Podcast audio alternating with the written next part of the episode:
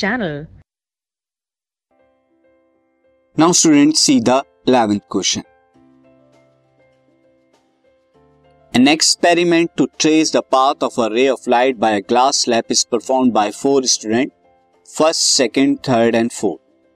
चार स्टूडेंट ने एक एक्सपेरिमेंट किया यानी रे का पाथ ट्रेस किया उन्होंने ग्लास स्लैब के through they reported the following measurement of angle of incident I angle of reflection R and angle of emergence E उन्होंने आई आर और ई e की फर्दर ये क्या दी? यहाँ पर रीडिंग्स थी, बताया मेज़रमेंट ये है।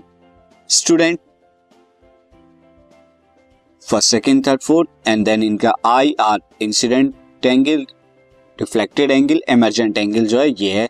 फ़र्स्ट का sixty thirty five fifty five next seventy ninety seventy and then so on इस तरह से।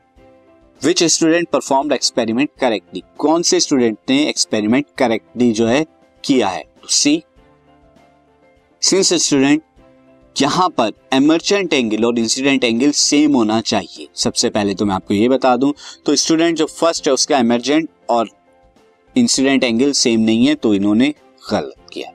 सिमिलरली अगर हम यहाँ पे देखें स्टूडेंट फोर में भी यहाँ पर जो है सेम नहीं है तो इनका भी मेज़रमेंट गलत है। तो अब या तो टू है या थ्री टू के केस में दोनों में एमरजेंट और इंसिडेंट एंगल जो है, वो सेम है. बट अगर हम टू के केस में देखें यहाँ पर टू का रिफ्लेक्टेड एंगल इंसिडेंट एंगल से ग्रेटर है, जो कि नहीं हो सकता ग्लास स्लैब के केस में. So for student student first and fourth first and fourth angle E is not equal to angle I angle E is not equal to angle I therefore they measured incorrect incorrectly incorrectly whereas student two की अगर बात करें whereas for student two यानी कि यहाँ पर angle are जो है, वो ग्रेटर है एंगल आई से।